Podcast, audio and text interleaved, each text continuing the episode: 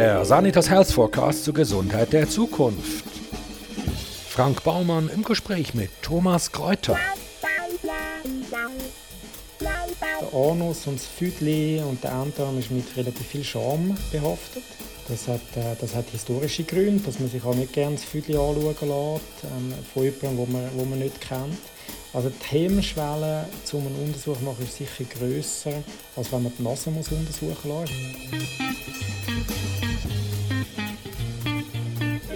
Thomas Kräuter ist leitender Arzt für Gastroenterologie am Regionalen Gesundheitszentrum Zürich, GZO im Spital Wetzikon. Er ist Konziliararzt am Universitätsspital Lausanne und Forschungsgruppenleiter am Universitätsspital Zürich. Seine Forschung konzentriert sich auf chronische Entzündungskrankheiten des Magen-Darm-Trakts und wurde unter anderem vom Schweizerischen Nationalfonds, der Novartis Stiftung, der Schweizerischen Gesellschaft für Gastroenterologie, der EOE Stiftung und einem Zuschuss des Konsortiums zur Erforschung eosinophiler gastrointestinaler Erkrankungen finanziert. Thomas Kräuter hat mehr als 115 Artikel in Fachzeitschriften veröffentlicht und vor kurzem wurde mit dem bedeutenden Rising Star Award der United European Gastroenterology für das Jahr 2024 ausgezeichnet. Thomas Kräuter, Sie sind Gastroenterolog, eine von der neuen Generation, sind x-fach mit Preisen ausgezeichnet, sind hungrig, innovativ und jetzt meine große Frage. Sie spiegeln von oben abspiegeln durch die Speiseröhre, sie spiegeln von unten auf durch den Darm. Gibt es denn eigentlich eine Verbindung, wo Sie direkt können durch den Rachen abspiegeln bis an den Ausgang? Also sie, können, sie machen die Magenspiegelung. Mit der Magenspiegelung gehen sie die Speiseröhre, in den Magen und in den Zwölffingerdarm. Mit der Dickdarmspiegelung gehen sie den ganzen Dickdarm anschauen, den letzten Teil vom Dünndarm. Und dann bleibt ein grosser Teil vom Dünndarm nicht untersucht. Und dann ist immer so die Frage, wie kann man diesen Teil untersuchen, wenn man etwas dort finden will. Da gibt es äh, zwei Möglichkeiten. Das eine ist die sogenannte Kapselendoskopie. Das ist so eine kleine, schicke Kamera, wo man schlucken und dann hat man außen einen Transponder und die Kamera fräst dann halt mit der Peristaltik, also mit der Bewegung vom Darm, fräst die durch den Dünndarm durch und die sendet die Bilder die ganze Zeit außen an, an den Transponder. Und so nach, nach vier bis sechs Stunden ist der Spuk vorbei, dann plupst die, die Kamera dann in den Dickdarm rein. Im Dickdarm dann geht es irgendwann ins WC rein und man merkt das meistens gar nicht. Das sind nicht wiederverwertbare Kameras, keine Angst, die werden nur bei einem Patienten eingesetzt, gehen dann in die Kanalisation muss man auch nicht, muss man auch nicht suchen gehen in der Toilette. Und das macht einfach konstant Bilder und so kann man, kann man die Bilder dann auswerten. Dann haben wir noch ein Video von vier Stunden. Das ist mehr oder weniger interessant. Das ist dann meistens die Aufgabe der Assistenten, die, die, die Videos anzuschauen, zum schauen, ob man dort etwas findet. Das ist eine. Und wenn man dann etwas findet, dann muss man dann irgendwie dort kommen. Ähm, die Kapselendoskopie, die Kamera, die ist rein diagnostisch, aber therapeutisch nützt sie uns nichts. Also wir haben noch keine Möglichkeiten, dass man aus dieser Kapsel dann irgendetwas raus, ein Instrument raus ähm, äh, bewegen. Dann macht man eine sogenannte Enteroskopie. Enteroskopie heisst äh, äh, Endoskopie vom Dünndarm. Das sind speziell lange Endoskope, wo man weiterkommt und dann ähm, ähm, ein einen Ballon haben, wo man aufblasen kann. Und dann kann man so ein bisschen wie eine Harmonika kann man den Dünndarm so ein bisschen auf, ähm, aufwickeln und kommt so immer weiter führen. Und äh, es ist dann möglich, dass man im oberen Bereich zweieinhalb Meter anschauen kann, kann dann dort einen Clip setzen, um zu wissen, wo bin ich etwas gewesen. Und im Gleichen geht man dann nachher von unten auf, also durch den Dickdarm durch und durch die restlichen zweieinhalb Meter anschauen. Und dann in der Regel schaffen wir es bis zu dem Clip an und dann kann man wirklich sagen, man hat jetzt den ganzen Dünndarm angeschaut ist meistens nicht so wichtig, weil die meisten Erkrankungen, die wir haben, in der Speiseröhre mag im Zwölffingerdarm auftreten und im Dickdarm, letztendlich auch im Dünndarm. Es gibt sehr wenige Erkrankungen, die wirklich isoliert den Dünndarm betreffen, so dass man das anschauen muss. Es ist sehr ein aufwendiger Untersuch, ähm, dauert meistens mehrere Stunden, ähm, weil es halt sehr ein, ein, ein, ein arbeitsintensiv ist, einen, einen grossen Teil vom Dünndarm anzuschauen. Aber es ist möglich, das anzuschauen. Die Gastroenterologen befassen sich ja mit der Diagnostik und der Therapie von den Erkrankungen vom Magen-Darm-Trakt und äh, all den Organen, die damit verbunden sind, also äh, Leber, Gallenblase und Bauchspeicheldrüse. Aber mhm. am häufigsten wird es wohl schon die Spiegelung vom Darm sein, oder? Ähm, genau, also es kommt ein bisschen darauf an, was man, was man sich spezialisiert hat, was man den ganzen Tag macht. Jetzt, mein Hauptgebiet ist eben die EOE, das heißt Speiseröhre. Dann kümmere ich mich auch um chronisch entzündliche Darmerkrankungen, Morbus Crohn, Colitis ulcerosa, das ist genau Dickdarmspiegelung. Und dann ist ein grosses Standbein von mir die interventionelle Endoskopie, das sind Eingriffe an der Bauchspeicheldrüse, an der Gallengang, ähm, ähm, wo ich, wo ich mache, Tumoren, die ich tun, tun entferne im Bereich Speiseröhre, Magen und, äh, und Enddarm. So die klassische ähm, Screening-Untersuchung von der, von der, vom Darm, das ist nicht mein Hauptgebiet, aber es wird doch relativ häufig gemacht. Es wird vor allem in den Praxen sehr häufig gemacht, im Spital ein bisschen weniger. Ähm, aber wenn wir über alles anschauen, was wird am häufigsten gemacht in der Schweiz an endoskopischen Eingriff, dann ist es sicher die Screening-Untersuchung für, für den Dickdarmkrebs, wo jedem ab 50 empfohlen ist, je nachdem, ob Familienangehörige vielleicht schon erkrankt sind an den Dickdarmkrebs auch früher. Das ist sicher häufig und das zweithäufigste sind Magenspiegelungen aufgrund von unspezifischen Magenbeschwerden, Reflux, Säuregefühl. Das sind dann meistens sehr junge Patienten, die man dort anschauen. Also in der Regel, sage ich jetzt mal, aber das ist sicher falsch, sind es ja Männer, die die Darmspiegelung machen. Aber eigentlich sollten doch auch die Frauen den Untersuch machen lassen. Oder liege ich da falsch? Nein, also je nachdem, welche Zahlen das man anschaut. Der Dickdarmkrebs ist ähm, bei den Männern der zweithäufigste Tumor, bei den Frauen der dritthäufigste. Eben, je nachdem, was, was für Zahlen dass man, dass man konsultiert. Das ist auch bei den Frauen eine sehr häufige Krebserkrankung. Ähm, hat doch ein erhöhtes Risiko allgemein, an einem Dickdarmkrebs ähm, zu erkranken. Und so, je älter dass man wird, desto höher ist die Wahrscheinlichkeit. Also es ist eine Erkrankung, die primär bei 50 plus auftritt. Ähm, äh, wenn man 80 ist oder 90 ist, ist die Wahrscheinlichkeit noch höher. Und man hat bei dem Tumor halt die Möglichkeit, das durch eine Vorsorge möglichst früh zu erkennen weil der Dickdarmkrebs sich eben aus Polypen entwickelt. Und dann haben wir die Möglichkeit, dass wenn man Polypen entdeckt, das sind gutartige Vorstufen, dann kann man die Polypen meistens relativ einfach rausschneiden und verhindern so, dass sich ein Dickdarmkrebs entwickelt. Und darum ist in der Schweiz empfohlen, dass man ab 50 eine, äh, eine Screening-Untersuchung machen für den, für den Dickdarmkrebs. Das ist entweder äh, eine Dickdarmspiegelung oder wenn man nicht eine Dickdarmspiegel machen will, dann kann man auch Blut im Stuhl untersuchen, zusammen mit dem Hausarzt, all bis eins bis zwei Jahre. Und wenn man dort äh, Blut findet im Stuhl, dass man dann eine Dickdarmspiegelung machen. Aber es ist sowohl für Männer als auch für Frauen ähm, empfohlen, ab 50. Und eben, wenn gewisse Risikofaktoren vorhanden sind, wenn die Eltern schon Darmkrebs haben oder Geschwister, dann sollte man zehn Jahre vor dem Alter von dem, wo der Dickdarmkrebs entwickelt hat, hineinschauen. Das heißt, wenn die Schwester mit 40 einen Dickdarmkrebs entwickelt, dann sollte man mit 30 schon mal anfangen. Oder? Und die wichtigste, das sage ich immer wieder den Patienten, die wichtigste Darmspiegel, die sie je werden machen in ihrem Leben, ist die allererste. Weil die allererste ist die, die dann entscheidet, hat man etwas gefunden, hat man nichts gefunden. Wenn man nichts gefunden hat, dann hat man in der Regel fünf bis zehn Jahre Ruhe. Mhm. Und wenn man etwas findet, dann kommt ein bisschen darauf an, was man findet und dann macht man die Abstände ein bisschen häufig. Was meinen Sie, warum ist es so, dass Frauen eigentlich immer noch so Berührungsängste haben und weniger Darm spiegeln als Männer? Also mittlerweile weiß man, dass das ein grosses Thema ist. Ähm, die ganz geschlechterspezifische Medizin ist ein ganz interessanter, ganz interessanter Themenkreis. Da bin ich jetzt nicht der Spezialist, aber man weiß, dass ähm, in gewissen Bereichen unsere Forschung sehr stark auf Männer fokussieren und äh, auch in Studien sehr lange vor allem, vor allem Männer eingeschlossen worden sind und nicht, äh, und nicht Frauen. Und das, die ganze Geschlechterproblematik und, und Frauenmedizin teilweise ein bisschen vernachlässigt worden ist. Und das könnte, könnte theoretisch ein, äh, ein, Grund, äh, ein Grund sein, warum das man vielleicht dort nicht so genau angeschaut hat. Aber ich glaube, mittlerweile sind wir da relativ gut. Wir empfehlen das wirklich flächendeckend sowohl Frauen als auch Männer, um den, um den Screening-Untersuch zu machen. Ein sehr guter Freund von uns, der hat immer gesagt, ja, nein, nein, also da schaut ihm niemand rein. Das war nicht schlau, gewesen, weil mit 60 ist er gestorben. Was mag sein, was uns so davon abhaltet, einen eigentlichen äh, Routineuntersuch zu machen? Wo sind denn da die Berührungsängste? Woher kommen die? Also am Schluss ist halt schon noch so, dass der Anus und das Füdli und der Enddarm ist mit relativ viel Scham behaftet. Das hat, äh, das hat historische Gründe, dass man sich auch nicht gerne das Füdli anschauen lässt, ähm, von jemandem, wo man, wo man nicht kennt. Also die Hemmschwelle, um einen Untersuch zu machen, ist sicher grösser, als wenn man die Nase muss untersuchen muss. Das ist natürlich viel weniger intim. Also das heißt, wir gehen, wir, wir gehen in einen sehr intimen Bereich vom, äh, vom Patienten. Ähm, das muss man respektieren und da, da haben wir gewisse, gewisse Vorbehalte. Ähm, was natürlich schade ist, weil, weil es Erkrankungen sind, die man, kann, wo man kann verhindern kann. Jetzt, äh, das Gute ist eben, wenn man das nicht machen will, dass wir eine Alternative haben.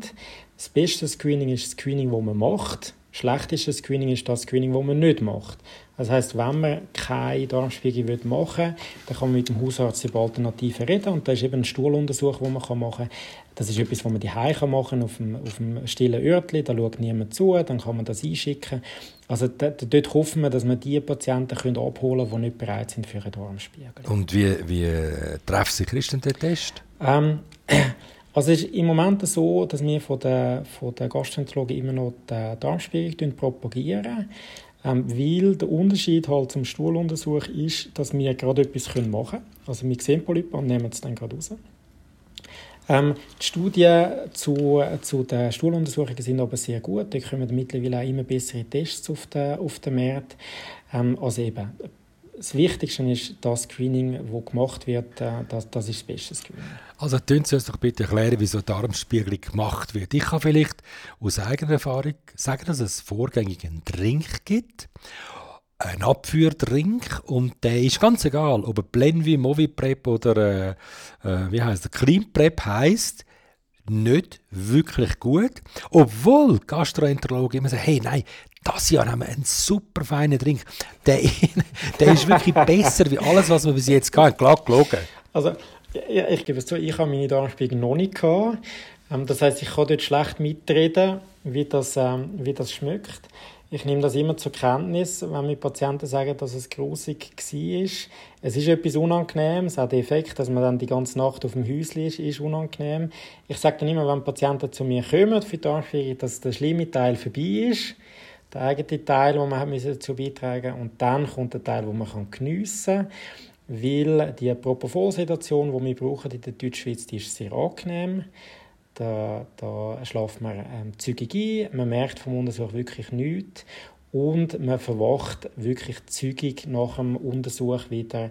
Ähm, man hat in der Regel keine Beschwerden. Es gibt ein paar Patienten, die ein bisschen Luft merken im Bauch, es geht dann wieder weg. Da gibt es meistens ein Kaffee nach dem Untersuch. Man kann mit dem, man kann mit dem Arzt noch, noch ein bisschen reden. Äh, und man hat sicher etwas zu erzählen an der nächsten Weihnachtsfeier oder am nächsten grossen Geburtstag. genau. Also ich muss noch sagen, mein Gastroenterolog hat ja mit seinem Team eine Verköstigung gemacht von diesen verschiedenen Abführmitteln. Das ist ganz wahnsinnig. Aber jetzt zurück, wie geht es weiter? Ich meine, sediert ist man dann, also eben dem sediert, ist man dann noch nicht, oder? Doch, es ist, eine, es ist eine oberflächliche Sedation. Es ist wichtig, dass man einen Unterschied macht zu der Narkose durch Anästhesist, also durch Narkoseärzte wo man ja dann meistens ähm, beatmet wird mit einem, mit einem Tubus, also einem Beatmungsschlauch hängt. Das ist nicht so bei der Darmspiegelung. Also man ist selber am Schnaufen, man hat noch alle Reflexe, man kann noch husten, man ist einfach, man merkt das nicht. Ja, aber es geht nicht immer so lang. Also äh, auf, dem, auf dem Rücken, wenn er den Schlauch wieder rausgezogen hat, dort habe ich zuschauen, was er, was er macht. Also mich hat es jetzt noch interessant und ich habe es nicht einmal so unangenehm gefunden. Genau, also der unangenehme Teil ist eigentlich dort, wo man im Darm aufsteigt, bis im letzten Teil vom Dünndarm. Je nachdem kann der Darm ein bisschen gewunden sein und dann braucht es ein bisschen, ein bisschen Druck vom Gerät. Das könnte am Patient weh machen, darum ist man dort am Schlafen. Hat der Rückzug, wo man dann den Dickdarm anschaut, der tut eigentlich nicht mehr weh.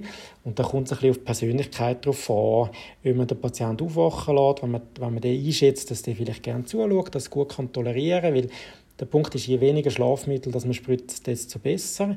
Ähm, bei ängstlichen Personen tut man vielleicht äh, noch länger, noch länger Sedation machen. Das Gute ist, es ist interessant, man sieht gerade mit. Wichtig ist, da haben wir auch Qualitätskriterien, dass man sich sicher 10 Minuten durch Zeit lässt, um den Darm anzuschauen. Es ist einfach so, je genauer dass man schaut, desto eher findet man etwas.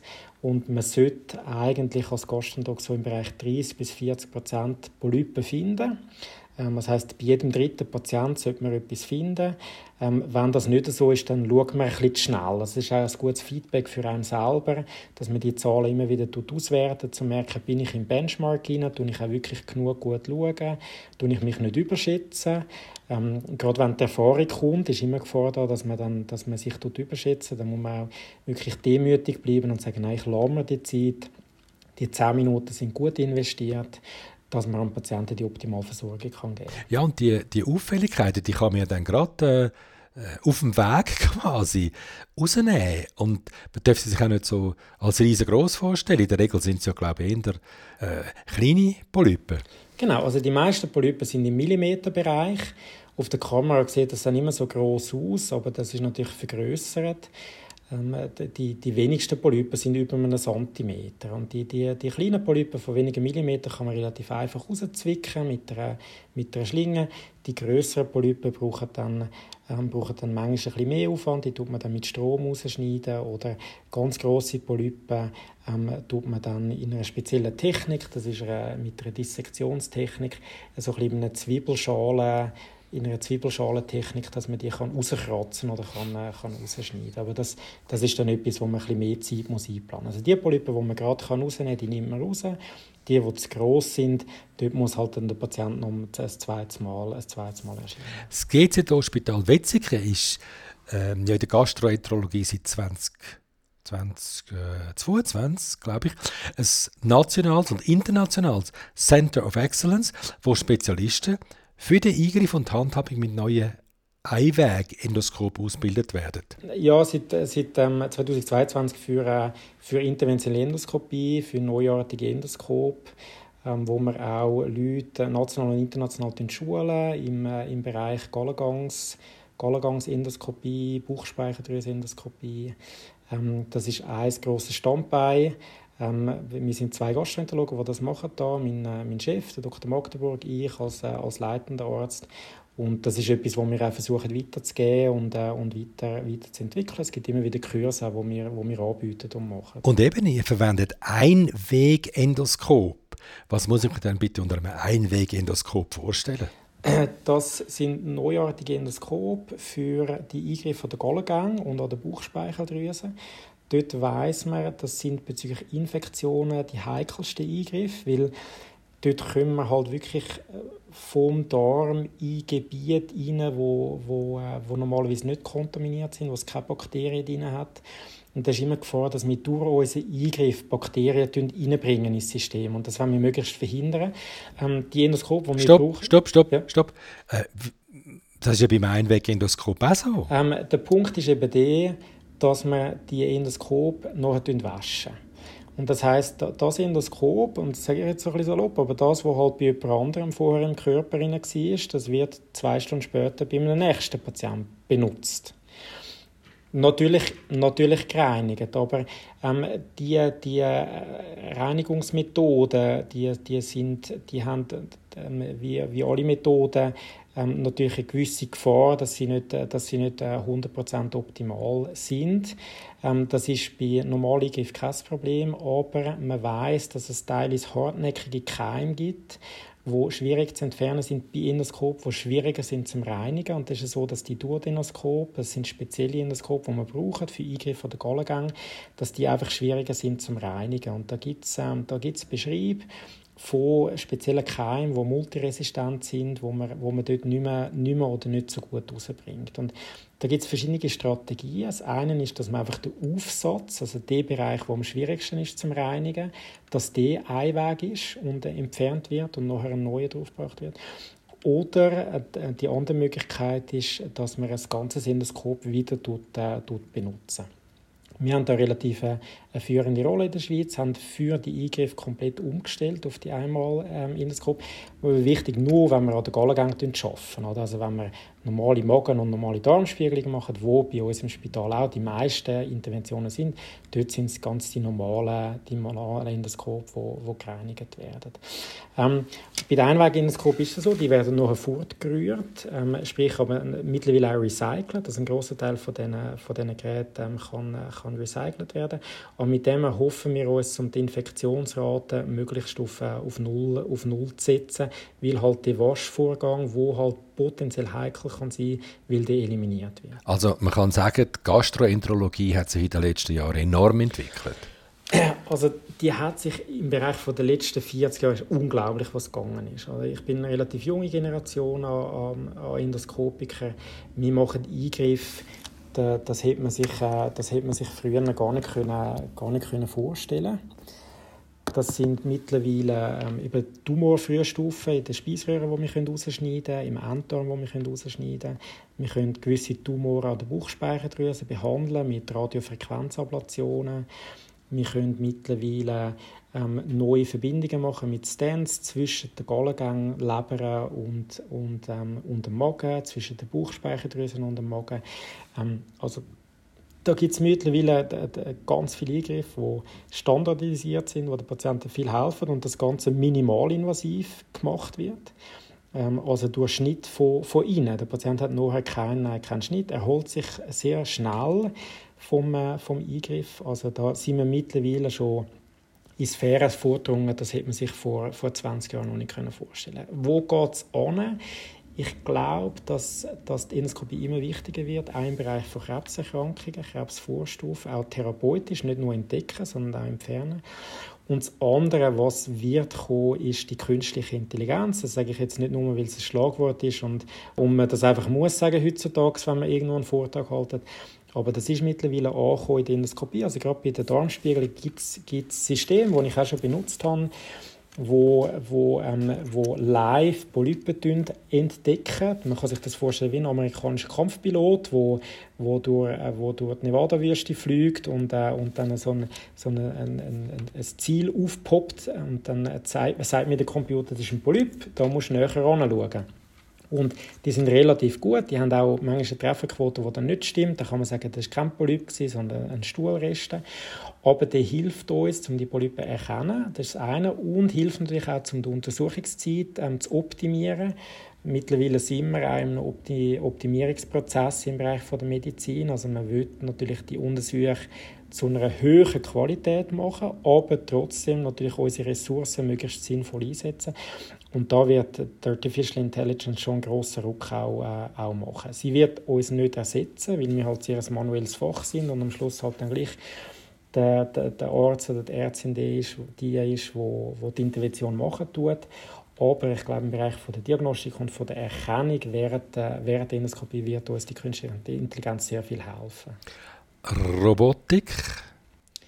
Kein ähm, Thema bei euch? Nein, also es gibt mittlerweile ähm, Geräte, die getestet werden, gerade im Bereich des Enddarm, wo man über das Endoskop kann einführen kann, ähm, wo Roboter unterstützt sind. Ähm, das ist, äh, ist vielleicht eine Möglichkeit, aber das ist reine Zukunftsmusik.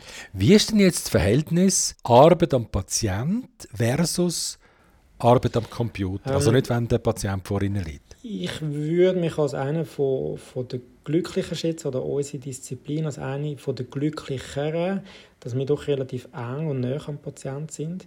Durch das, dass wir den ganzen Tag Interventionen machen und die Interventionen machen wir nicht am Computer, sondern am Patienten. Also ich würde immer noch sagen, dass ein großer Teil von meiner Arbeit am Patientenbett stattfindet, äh, bei Interventionen stattfindet oder im direkten Austausch mit dem Patienten stattfindet. Die ähm, Dokumentation hat schon sehr stark zugenommen. Auch jetzt schon in meiner relativ jungen Karriere ist es immer mehr geworden. Ähm, gerade was die Kommunikation mit Versicherungen anbelangt, was Berichtswesen anbelangt. Wir haben gewisse Standardisierung, was unsere Berichte anbelangt. Also wir können es ein bisschen reduzieren im Vergleich zu anderen Fächern. Also da, da, da, sind wir sicher nicht der Durchschnitt, da dürfen wir uns glücklich schätzen, mhm. aber es nimmt natürlich, äh, nimmt natürlich zu. Und wie steht es dann eigentlich um den Nachwuchs? Ja, also wir brauchen, wir brauchen ganz viele Gastroenterologen, Magen-Darm-Spezialisten. Wir haben eine relativ hohe Quote an 50-Jährigen und 60-Jährigen, gerade in den Praxen, die extrem Mühe haben, zum Nachwuchs zu finden. Es ist relativ lang, sind wenig ausgebildet worden. Mittlerweile hat es geändert, man bildet mehr aus, es ist wahrscheinlich immer noch zu wenig. Und es ist verrückt, nur schon wenn im Zürich Oberland, wo ich jetzt persönlich sehr eine schöne Umgebung finde, aber wenn dort Nachfolger gesucht werden, dann ist das sehr schwierig. Also es sind die wenigen Spezialisten, die wir haben, die konzentrieren sich schon auf die Städte. Man will in der Stadt tätig sein, man will in der Stadt wohnen. Ähm, auf, äh, aufs Land, und da zähle ich das Oberland dazu, ist es äh, schwieriger, die Leute, die Leute zu rekrutieren. Das ist das eine. Dann ist es natürlich schon so, unser, unser Gebiet ist relativ zeitintensiv, auch zum Sachen erlernen, vor allem die Endoskopie. Das, braucht sehr viel Commitment, das braucht viel Zeit, um die Sachen zu lernen. Ähm, und da, da, sind nicht mehr alle immer gleich bereit, die, die, die Zeit äh, zu investieren. Ähm, und darum fehlt uns in gewissen Bereichen dann halt schon der, schon der Nachwuchs. Das ist einerseits auf der ärztlichen Seite und andererseits auf der pflegerischen Seite. Wir haben das eigentlich sehr ein interessantes Gebiet, auch für die Pflege, ähm, weil wir sehr eng mit der Pflege zusammenarbeiten bei den Interventionen. Das wäre eigentlich etwas Spannendes. Ich würde sagen, es sind doch relativ geregelte Arbeitszeiten. Das meiste versuchen wir zwischen, zwischen 7 und 5 zu machen. Ein bisschen bis am Wochenende, aber das meiste schon Montag bis Freitag. Aber auch da ist es schwierig, zum, äh, zum Kompetenzpersonal zu rekrutieren. Und am Schluss werben alle Spitäler um die, die gleichen paar wenige ähm, äh, Fachkräfte und man nimmt sich natürlich auch teilweise ein bisschen die Fachkräfte weg. Ist es nicht vielleicht auch so, dass der, der Job vom Gastroenterolog einfach per se nicht so schaurig sexy ist? Also, ja. Äh, wenn man sich an einer Party sagt, ja, ich bin im Fall Gastroenterolog, dass es einfach weniger äh, geil ist, als wenn man kann sagen ich operiere am offenen Herz oder am Hirn. Ja, ja. auf der anderen Seite, wenn man natürlich ein Berufsbild wählt, für den einen Moment, wo man es den Kollegen kann sagen kann, ich glaube, dann hat man den falschen Beruf gewählt. Oder? Also dann sage ich lieber etwas, das niemand versteht, ähm, als dass ich dort dann meine Lorbeeren kann, äh, kann abholen kann. Das wäre dann, äh, wär dann doch ein bisschen, ein bisschen schade. Ja. Aber es ist schon so, die Leute können sich nicht so genau vorstellen, was man macht den ganzen Tag. Ähm, aber das hat ja eine gewisse... Äh, ist ein bisschen, mysteriös, das hat ja, das hat ja noch etwas. Oder? Das stimmt. Aber jetzt werden wir ja grundsätzlich alle älter. Und der Bedarf an medizinischem Personal steigt zwangsläufig, man hat aber zu wenig. Das ist eine fast äh, unlösbare Aufgabe, die da vor einem steht. Ja, das, äh, das, ist, äh, das ist schon so. Auf der anderen Seite, meine, das ist sehr emotional, emotional aufgeheizt, das, das Thema. Man fragt sich immer, warum wird Medizin teurer? Ist es wirklich so, dass sie teurer wird, wenn man, wenn man die Teuerung anschaut? Äh, ähm, im Vergleich auch zum, zum Bruttoinlandprodukt, wie viel Geld geben wir aus für, äh, für, die, für die Medizin.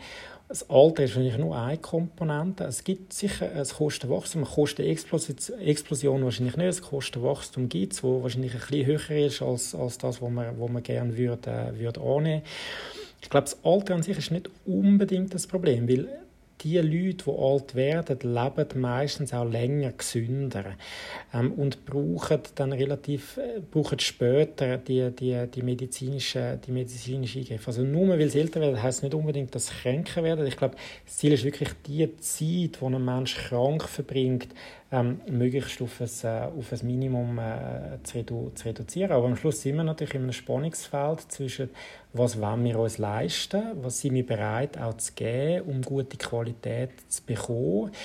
Und gute Qualität hat einen, hat einen, gewissen, hat einen gewissen Preis. Ähm, ich habe, habe zwei Jahre in Amerika geschafft und das ist ein anderes medizinisches System. Dort, äh, Dort äh, haben wir freie Marktwirtschaft. Das sind Preise, die kann man sich bei uns in der Schweiz nicht vorstellen, auch für eine Darmspiegelung. Dort kommt man gute Qualität über, aber zu einem sehr hohen Preis. Ich glaube, in der Schweiz sind wir im Moment zumindest noch in einem Bereich, wo man gute Qualität bekommt, zu einem einigermaßen akzeptablen Preis. Aber wie sich das wird entwickeln in den nächsten Jahren, das werden wir, das werden wir sehen. Wie kommt man denn eigentlich auf die Idee, Gastroenterologie zu studieren? Um, ganz ehrlich, ich finde das spannendste Gebiet, was es gibt. Wieso? Ähm, Sie können sich das vorstellen, es gibt verschiedene große Fachgebiete in der Medizin. Das ist Medizin, also die innere Medizin, da gehören alle Organsysteme dazu. Dann gibt es Chirurgie, also die schneidende, die schneidende Zunft. Dann gibt es Pädiatrie, die sich um Kind kümmert. Und, ähm, und Psychiatrie, die sich um, äh, um um die Geisteskrankheiten oder um die Psyche kümmert. Also, natürlich gibt es noch verschiedene Nuancen und, und verschiedene Fachgebiete, aber ich würde sagen, das sind so die vier grossen Disziplinen, wo man sich muss entscheiden muss. Und dann kann man immer so ein bisschen sagen, ja, die innere Medizin ist sehr kopflastig, ähm, sehr intellektuell anspruchsvoll und die Chirurgie ist eher schneidend und eher manuell und äh, ein bisschen weniger intellektuell anspruchsvoll. Das ist jetzt völlig überspitzt formuliert.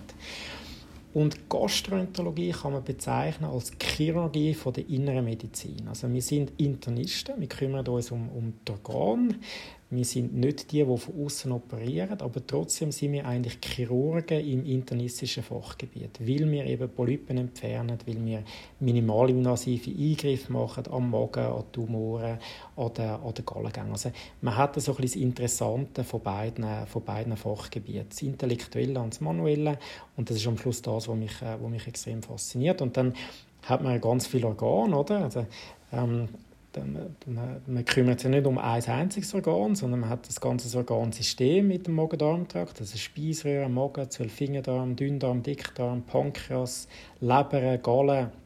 Also das ist schon extrem vielseitig. Und auch von den Krankheitsbildern. Wir haben einerseits Tumoren, wir haben andererseits äh, entzündliche Erkrankungen, wir haben akute Notfälle, wir haben chronische Langzeitbetreuung, wir haben ein bisschen von allem. Und ähm, ich glaube, das macht am Schluss aus. Oder? Die, die, Menschen, die sehr individuell sind, Krankheiten, die sehr individuell sind. Und, und das, ist, äh, das macht spannend und kein Tag ist wieder anders und jeden Tag passiert irgendetwas Neues.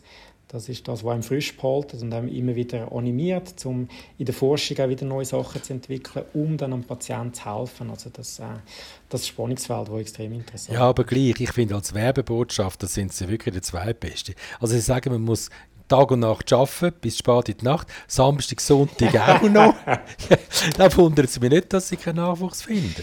Ja, es ist einfach wirklich schwierig, zum, zum, äh, zum, zum Leute zu rekrutieren und auch anzustecken und, und noch zu motivieren, dass man noch am Abend, Freitagabend um 10 Uhr noch irgendetwas nachlesen das äh, gibt es irgendwie einfach, äh, einfach weniger, aber vielleicht ändert das auch wieder, ändert das auch wieder mal. Ich glaube, das Einzige, was man machen kann, ist, und das versuche ich, oder, ein, ein Rollenmodell zu sein und, und den Enthusiasmus, den man hat für sein, für sein Fachgebiet, ähm, dass man das äh, teilt, nicht, nicht übertrieben, man muss auch ehrlich sein, man muss auch den Leuten zeigen, wo sind die Grenzen, wo, wo steht man auch an, man muss auch seine Schwächen zeigen. Ähm, das ist, äh, das ist ganz wichtig, also eine gewisse, gewisse Authentizität, wo, wo, wo man muss an den Tag legen muss, aber dann schon die gewisse Leidenschaft, wo, wo das Fachgebiet in einem kann wecken kann, muss man, muss, man, muss man teilen und manchmal funktioniert es und manchmal funktioniert es nicht und äh, so, so ist es halt. Ja, sagen Sie, aber Sie arbeiten rund um die Uhr. Haben Sie denn noch Zeit mit Ihrem überrissen teuren Lamborghini umzufahren oder auf den Luxus Segelyacht zu liegen und sich den Ranzen zu brünen. Was machen Sie eigentlich in der Freizeit? Oder haben Sie gar keine Freizeit? Tun Sie den ganzen Tag nur in die Koloskopieröhren hineinschauen? Ja, ich, also, ich, ich habe nicht, ich habe nicht wirklich Hobbys. Oder? Also, mein, mein Hobby ist Medizin und Forschung. Ich habe eine, ich habe eine wunderbare Familie. Äh, mit, äh, mit, mit, äh, mit, mit, einer, mit einer super Frau und einem Töchterchen, wo, wo, äh, wo fünf ist. Ähm, das ist äh, so sieht mein Leben aus. Und ähm, ich, ich habe gerade kürzlich einen Kollegen getroffen, ähm, wo in einer anderen Lebenssituation ist und die haben mir gesagt, sein Leben sei eine Telenovela und ich habe gesagt, dann lebst das Leben so wie ich, das ist keine Tele Telenovela, das ist immer ein bisschen das Gleiche. Da hat ich gefunden, ja, das wäre mir fast ein bisschen zu langweilig, aber äh, ich habe das, äh, ich habe das gerne so. Ja gut, letztlich geht es einfach um die Work-Life-Balance und die äh, muss man sich ja irgendwie selber einrichten. Ja, und, und ganz ehrlich, also das die Work-Life-Balance finde ich persönlich etwas mega Wichtiges und ich glaube, das ist auch wirklich gut, dass man über das redet, dass man nicht mehr die Strukturen hat wie vor 30 Jahren im, im Spital. Das geht nicht, aber es, hat, es ist zweischneidig, weil wenn man sich immer überlegt, was ist Work, was ist Life und dann möglichst aufs Life setzen, was ja gut ist, oder? Dann, dann hat man immer so ein einen gewissen Spannungskonflikt und bei mir ist einfach alles live, oder? Work und Life und alles fließt so ein bisschen ineinander, ein bisschen ineinander rein. Und dann, und dann fragt man sich dann einmal gar nicht, ja, ist jetzt der, der Gedanken am Abend um 6 ist es das Work, ist es das Life? Es gehört einfach, es gehört einfach zusammen. Und wir sind sowohl beim Schaffen ein Individuum, wir sind die ein Individuum, wir sind beim Hobby ein Individuum. Und dann muss man sich für sich selber ein bisschen, ein bisschen, ähm, ein bisschen rauspicken, was einem wichtig ist und wo dass man sich investiert. Und am Schluss ja, stimmt es für den einen und für den anderen nicht. Für mich stimmt jetzt das so. Aber ich würde nicht, äh, dass jemand anderes das so muss machen, nur weil ich es äh, weil so lässig finde. Der Thomas Kräuter.